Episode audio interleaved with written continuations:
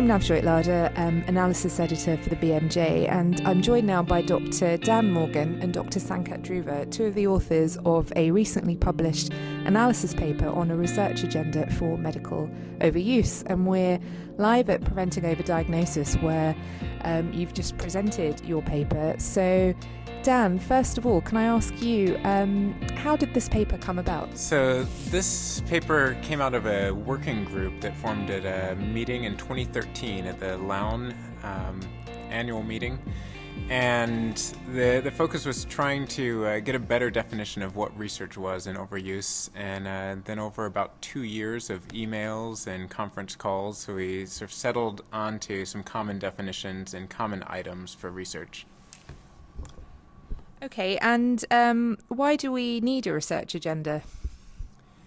It's a good question. Um, there's growing concern that overuse is important, but it's not really clear how common it is or really how to define it and therefore how to, to study it better.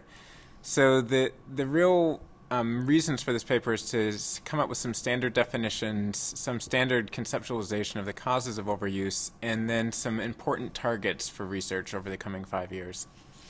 Okay, and Sanket, can you talk a bit about how you got involved with this paper? Yeah, similarly, I was involved at the uh, Lown conference in 2013, and I met Dan at uh, this working session where we spent a few hours discussing issues related to a research agenda for overuse. Um, and at that time, uh, got involved, and since then, Dan led the group, which culminated in the paper being published just uh, last week. Okay, and um, can you tell us a bit about what themes then emerged from these discussions and in your paper? Sure. I mean, so we we tried to focus on things that had been accomplishments, just to summarize some of the good things that had happened, and uh, and some key things were that terms like overdiagnosis and overtreatment really have become more defined. Um, that physician-led choosing wisely campaign and uh, the the Lown Right Care um, Alliance is, is formed. And, uh, and, there's journal sections such as this one in BMJ and uh, and others. But uh, the the real focus on what we need to do for the future is to have a better idea of what are the harms and the frequency of overuse, especially as it relates to patient care. So not with administrative data, but really on an individual patient basis. Um, to ideally have public agencies or branches in a public agency that would monitor for overuse um, uh, evaluating how choosing wisely works to really see if that's had an impact on how care is provided, and uh, and then improving some of the research infrastructure to have a better idea of um, of of how to do searches, to have standardized terms, to uh, to have guidelines um, reflect overuse, and then finally to uh, to to have institutional review boards be more open to studies that look at potential for overuse.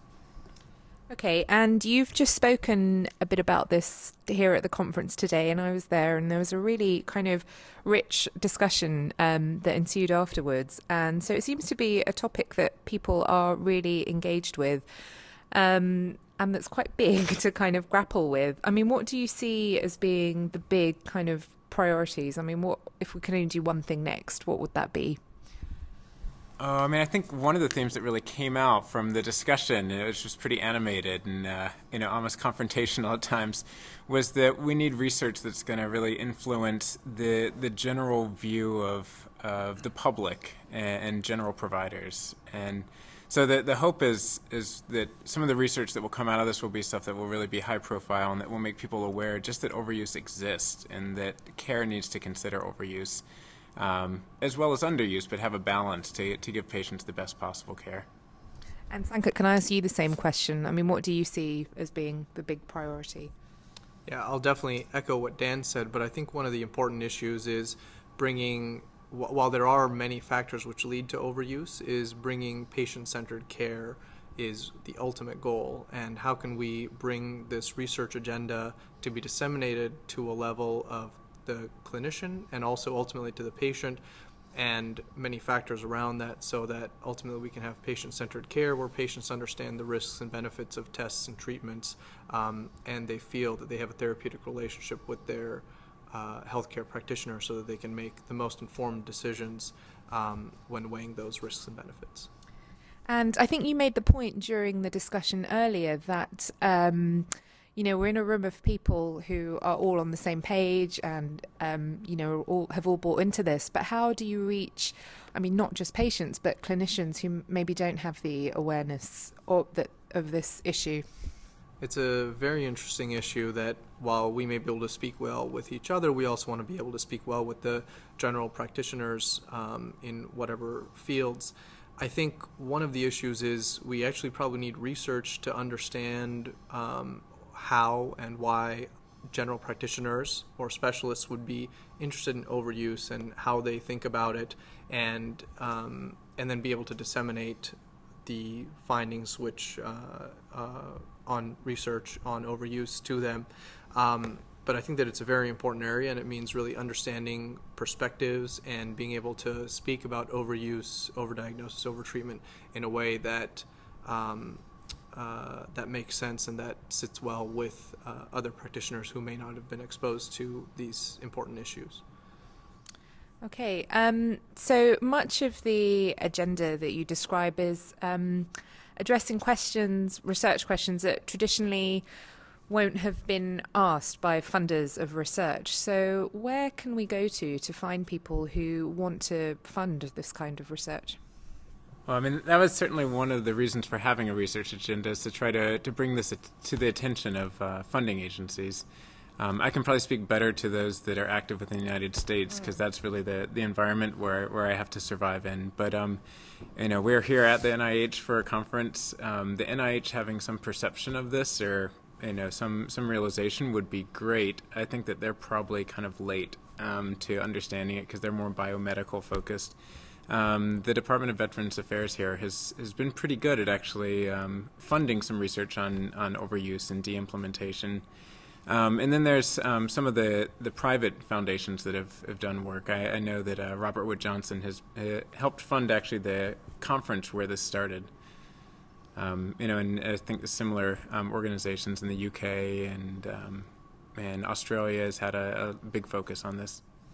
So hopefully it will just it will become a growing a growing movement that um, funders will take more of an interest in. Yeah, I mean, I, th- I think truthfully that the ultimate goal of overuse research is that it stops being overuse research and just falls into research, and that we research underuse and overuse, and that's part of cardiology or infectious disease or screening or whatever. Now, what I found interesting during your talk was that um, a lot of what we've been discussing are quite big areas, and they seem quite big to kind of take on. But actually, there seem to be some kind of pragmatic quick wins as well. So things like the MeSH search terms. So can you talk a bit more about those things that may be more achievable in the short term?